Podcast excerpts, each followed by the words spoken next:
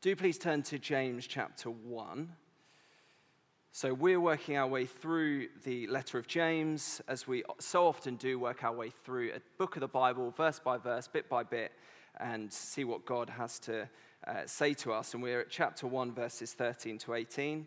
A uh, bit of background James was written by the brother uh, of Jesus, and he's speaking to Christians who have been scattered all around uh, the surrounding areas of Jerusalem as a result of persecution. He's wanting to encourage them, help them to follow Jesus, know what that looks like. And last time we were doing, as in the last series we did before the summer was Romans. So we're looking at the gospel, big picture. What does it mean to have your life totally transformed by the good news of Jesus Christ? Like, what, what is the good news of Jesus Christ? And James really plants it down. What, do, what are some of the nuts and bolts? What does that look like for every day for us to follow Jesus? So it's intensely practical, unbelievably challenging um, for all of us, like me, you. Like, to, to sit underneath God's word is, uh, especially this, this book, is so challenging. But James in chapter uh, 1, verse 13 to 18, gives us really a picture of childbirth relating, uh, uh, like a picture of that relating to temptation and sin. And so let me just read a few verses and then we'll have a look at it together. When tempted, no one should say, God is tempting me. For God cannot be tempted by evil, nor does he tempt anyone.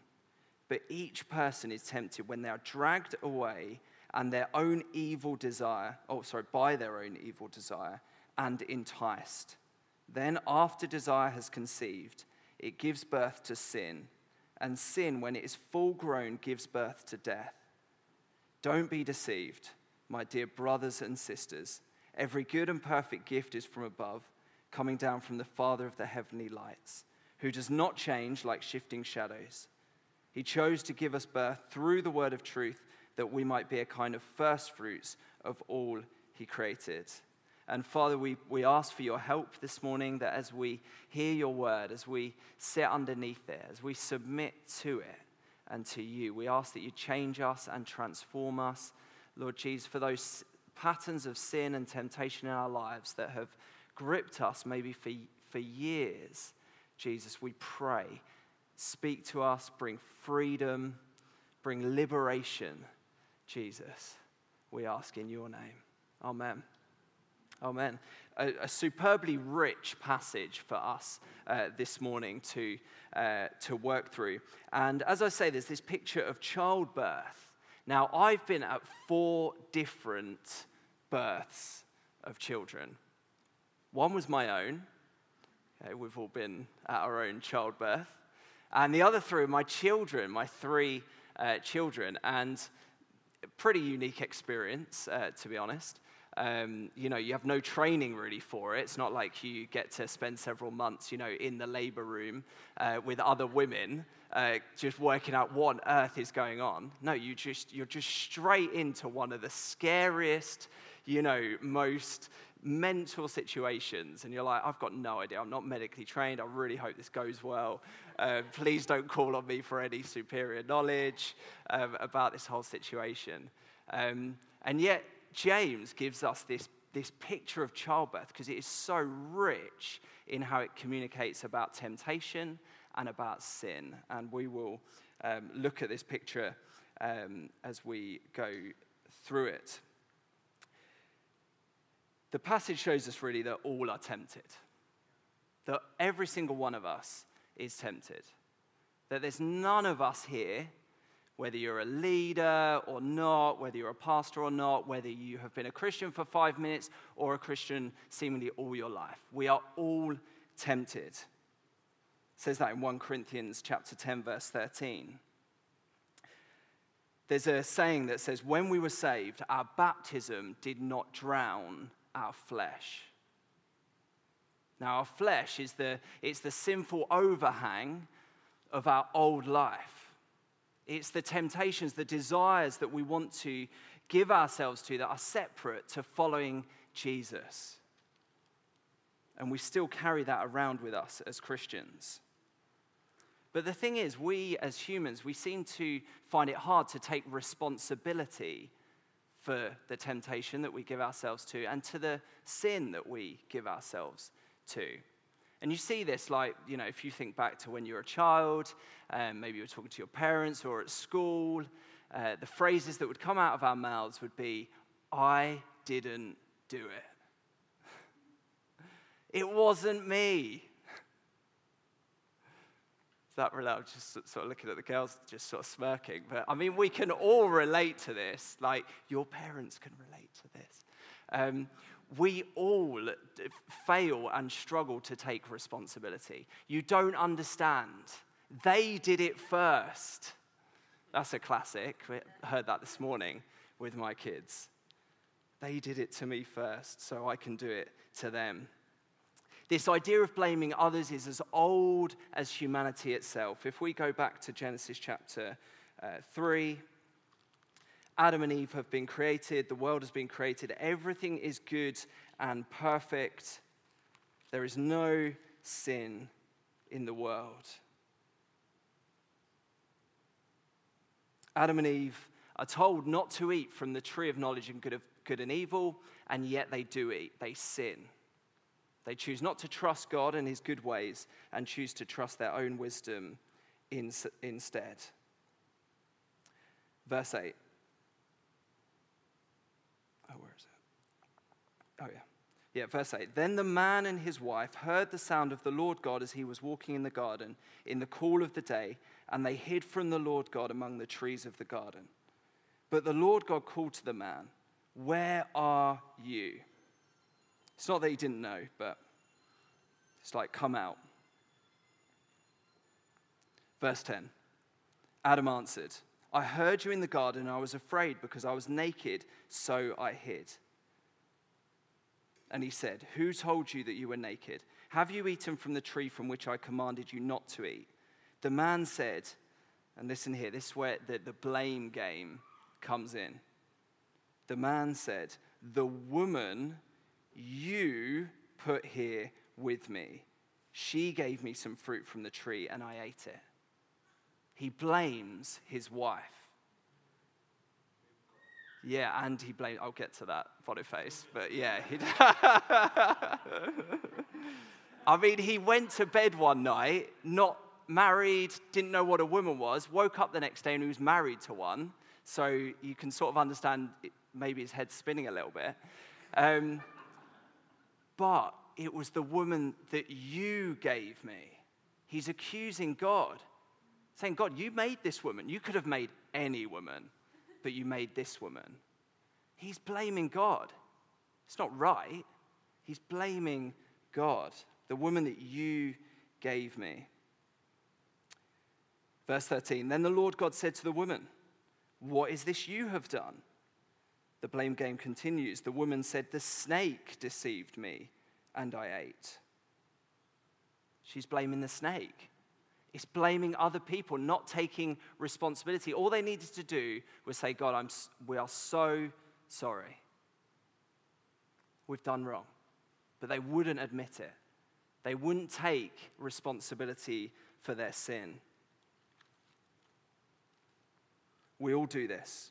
We blame God, we blame our circumstances, we blame our weaknesses, we blame our propensities, we blame uh, our upbringings, our circumstances, our financial situations, our families. Ultimately, we blame God, the one who made everything and all of those things. And yet, our willingness to accept fault is a key test of the genuineness of our faith because it shows and communicates whether we've understood who God is and who we are and understand His grace as a gift to us. Last week, Steve was looking at trials and, and tribulations and how every time you have a trial in life, you, we all have a decision to make.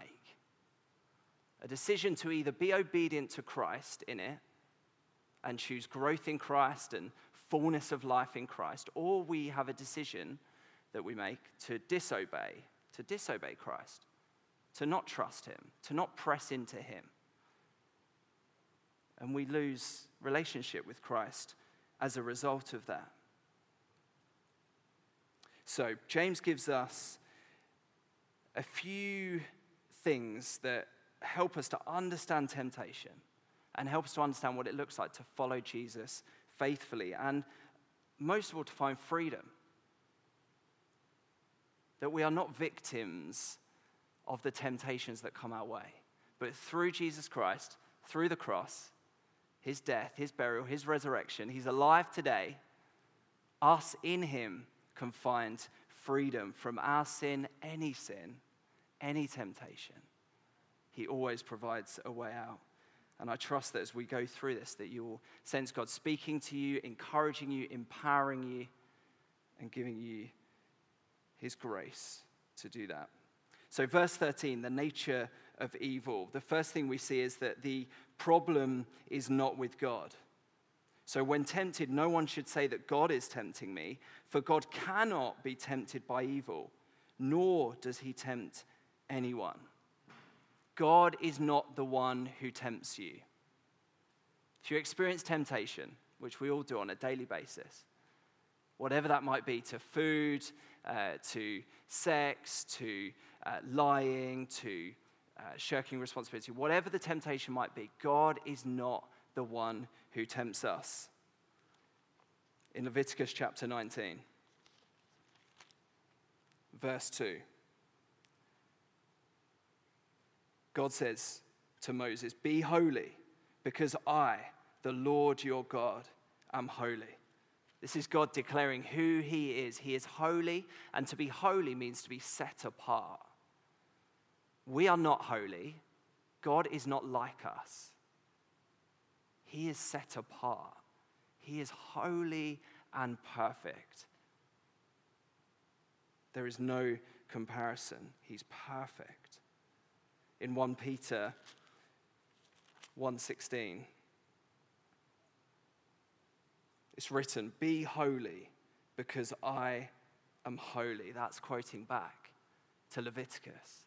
It's this ongoing sense of God revealing himself as a holy and perfect God. I don't know if you uh, sort of think back to the um, Maybe you've seen those Greek gods, you know, maybe pictures of Greek gods, or maybe you've seen them somewhere. And so often, more often than not, they are partaking in sin.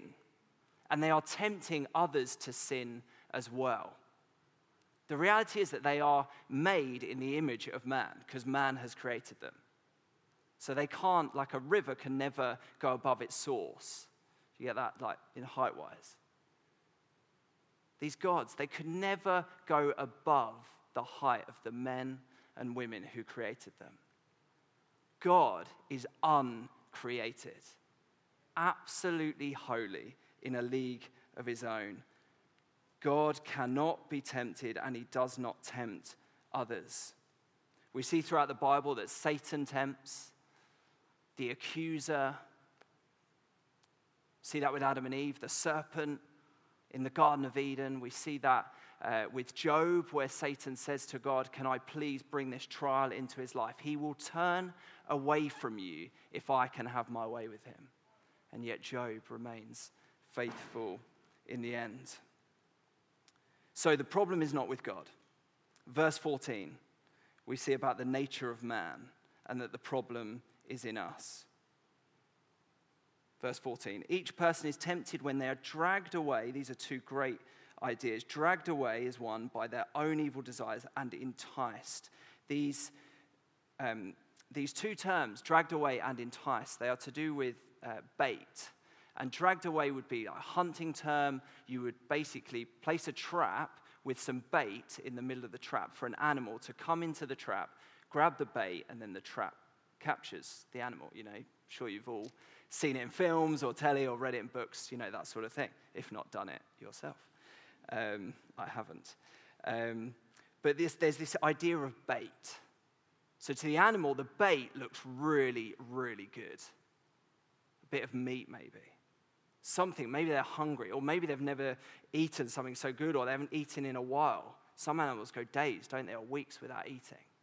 The bait looks good. They want the bait, they must have the bait, they'll do anything to have the bait, to get the bait It doesn't matter what cost. They're not thinking about other things.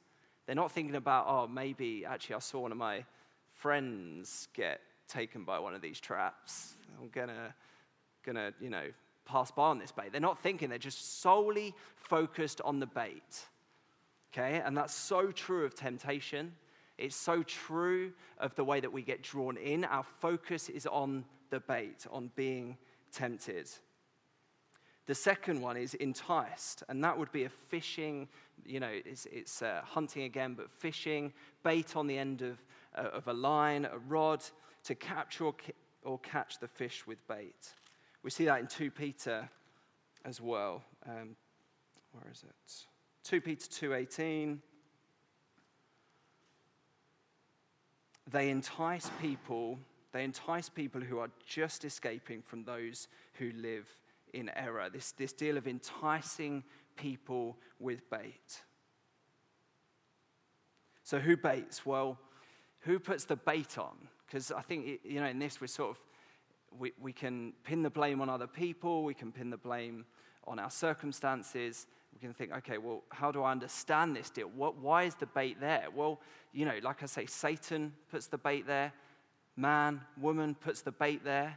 Like we only need to look at world, the world around us to think, man, this is, the world we live in is so messed up. The things that every day all around the world are done to tempt men and women into sinning is unbelievable. It's been said that the problem is not the tempter without, but the traitor within. That the temptation, the giving into the temptation comes from within us that the bait is there, but the traitor is in us. Everything looks so good to us, promises so much, whether that be financially or relationally or to do with sex. The bait looks so good. Promises so much, and yet all goes wrong so quickly. So, the nature of evil, well, the problem is not with God the nature of man, the problem is in us. Thirdly, the nature of sin, verse 15. Then, after desire has conceived, it gives birth to sin. And sin, when it is full grown, gives birth to death.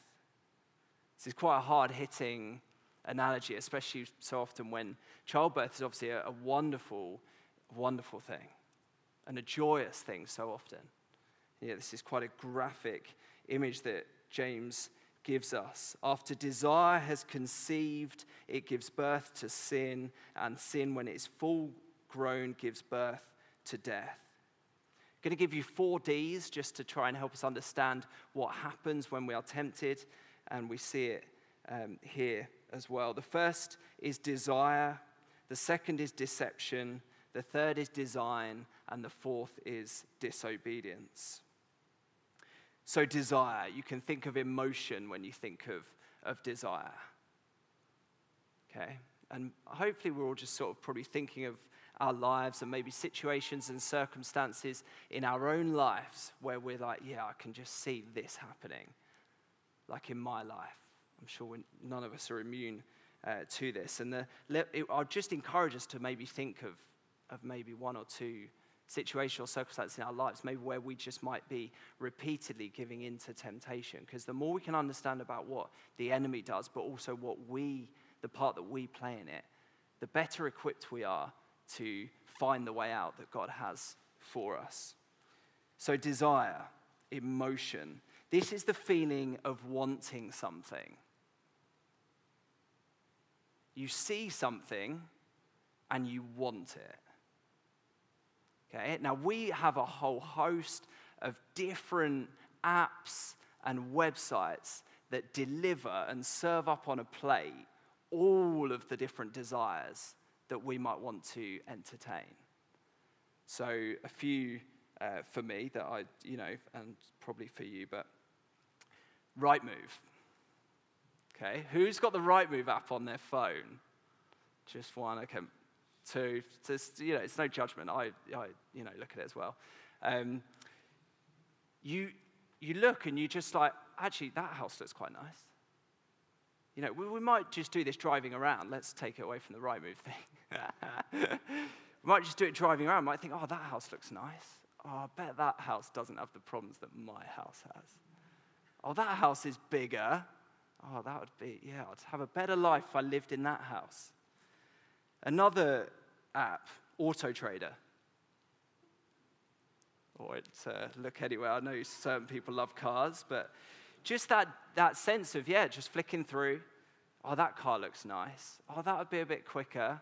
Oh, that would look better on the road. That emotion is drawn in. Pinterest. Yeah? I mean, that basically brings everything together in one app. just you can scroll through and just be like, oh, that looks nice. Oh, I'd love that. Oh, I need that. Point that the mind goes, oh, I need that. You know it's trouble. we'll get to the mind in a minute. But desire. So, desire is the start. Then there's deception. Something happens in the mind where we then justify the feeling. That's the point where we go, I need that. I want that. I must have it. And you rationalize the desire. You think, oh, I've had a hard week. I deserve that. I've worked hard this year. You know, that, I need that. Or life's been rough to me. I'm going to have that. The mind gets involved, starts to rationalize and justify the emotions that we're feeling. Thirdly, the design. The will starts to then get involved and it starts to, um, uh, yeah, the desire is conceived, will is active, and it starts to form a design. Your, your will starts to go, yeah, actually, we could make this happen. Like, um, I mean, this all happens inside of our hearts every time we're, we're tempted. This, this sequence of events, we think, actually, I could, yeah, actually, I've, I've got the money to do that. Or I could actually make that happen without that person knowing. The will starts to get involved, the design starts to take place. And finally, disobedience. This is actually the behavior, the act occurs. The desire conceives and brings forth sin. The actual act happens. But actually, sin, it started way back. It didn't just start with the sin, like the act of the sin. It started way back in our desires, in our hearts. We believe the lie that something good and something satisfying, like that, that, uh, that bait, we think, oh, that's going to do me good we believe the lie that it will. Tasty fruit that goes rotten in the mouth. But sin begins with desire. It leads to deception and then design and disobedience. It goes from emotion to the mind to the will and then to the act, the behavior. So, to think practically, where do we stop sin in its tracks? At the start, at the point of desire. So often we go after the, po- the, the point of sin, and we think if I could just stop doing that thing, if I could just stop giving into that thing, if I deal with the moment, then I'll, I'll have this sorted. It's far too late at that point.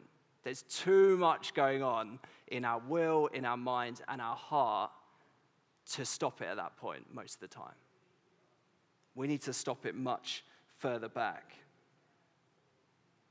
Everything in our society will work hard to play on our emotions. You know, you just look at car adverts, for example, and by the end of the advert, you've got absolutely no idea about any of the features of the car. They've sold you a lifestyle, an easy life.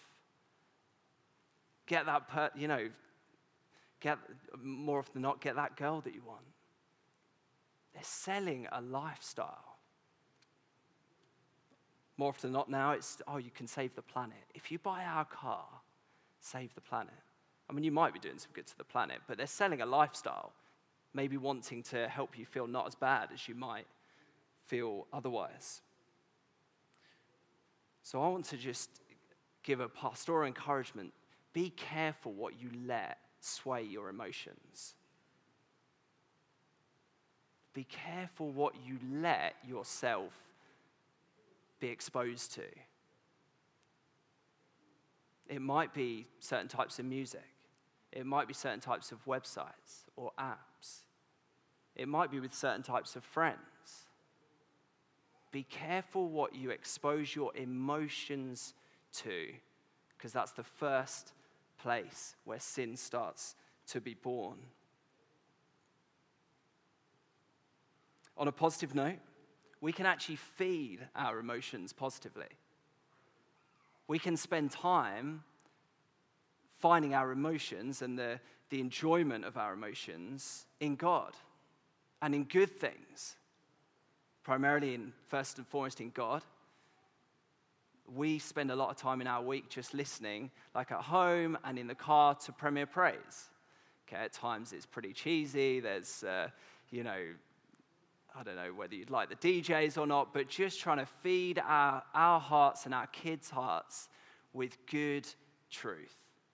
Okay, we could have Radio 1 or Radio 2 or whatever on the whole time. But we just know what day after day that would feed our hearts and the kids' hearts with things that are not of God.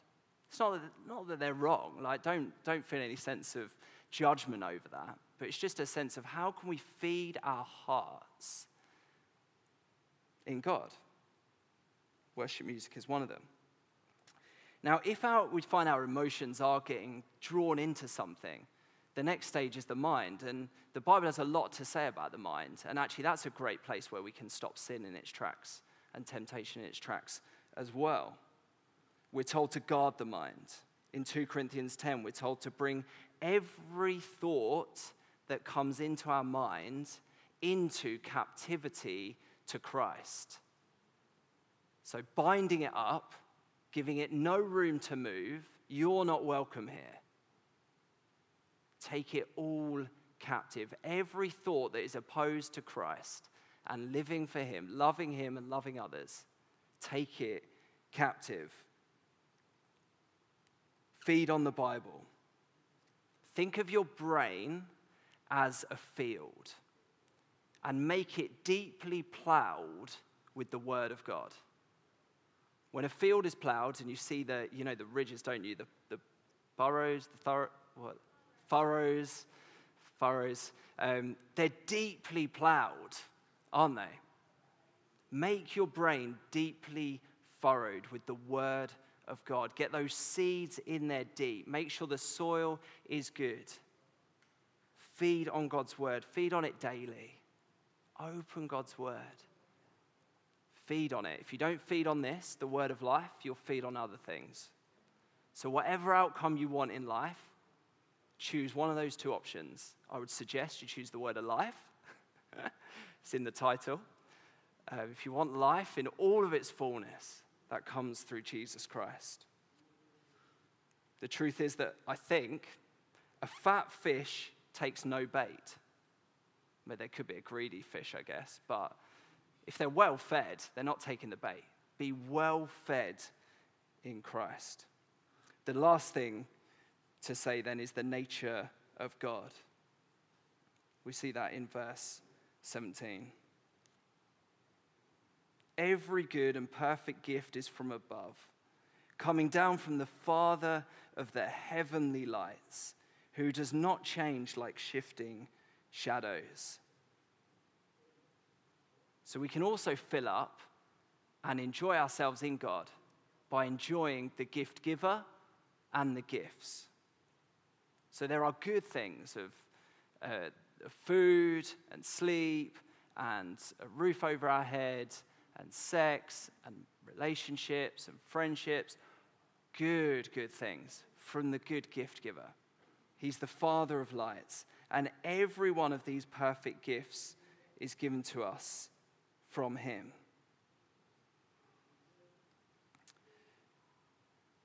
Ultimately, we have the gift of the cross. These good gifts, I think the reason that James talks about this here is that is to encourage us to not go after baited hooks, to enjoy the good gifts that God has given us, and not to go after other things. Adam and Eve had a whole garden of good things, good trees. They could eat from the tree of life all day, every day, as much as they wanted. They would have life bubbling over, overflowing, fullness of life. And yet they chose something that wasn't for them. God encourages us to dwell on Him, to enjoy the gifts that He has given us, always to let it overflow in worship and roll up in worship to Christ, the one who gives us those things. It centers on the cross. The greatest gift that God has ever given us is His Son, the most costly gift. Jesus Christ, born as a baby, grew up, lived his life perfectly, never gave in to temptation. The bait was there all around, never gave in, always trusting the Father. He always wanted what the Father had for him, the good gifts that he gave him. Jesus on the cross takes our sin, he takes our he, take, he, has taken every single time that we have given in to temptation and sinned took that on the cross. So if you're feeling condemned right now, God says, I took it on the cross. There's no shame, no guilt. I give you my perfect, loving record. So when I look at you, I see Jesus. You are in me. I love you. I've adopted you. And through that, I've given you a new heart. This is what salvation looks like a new heart with new desires.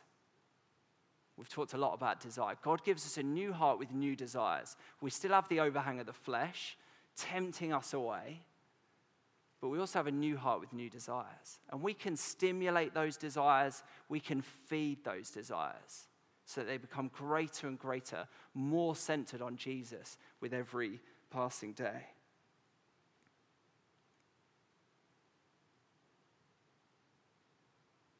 Joe and Claire, if we could move into worship, if we could stand together.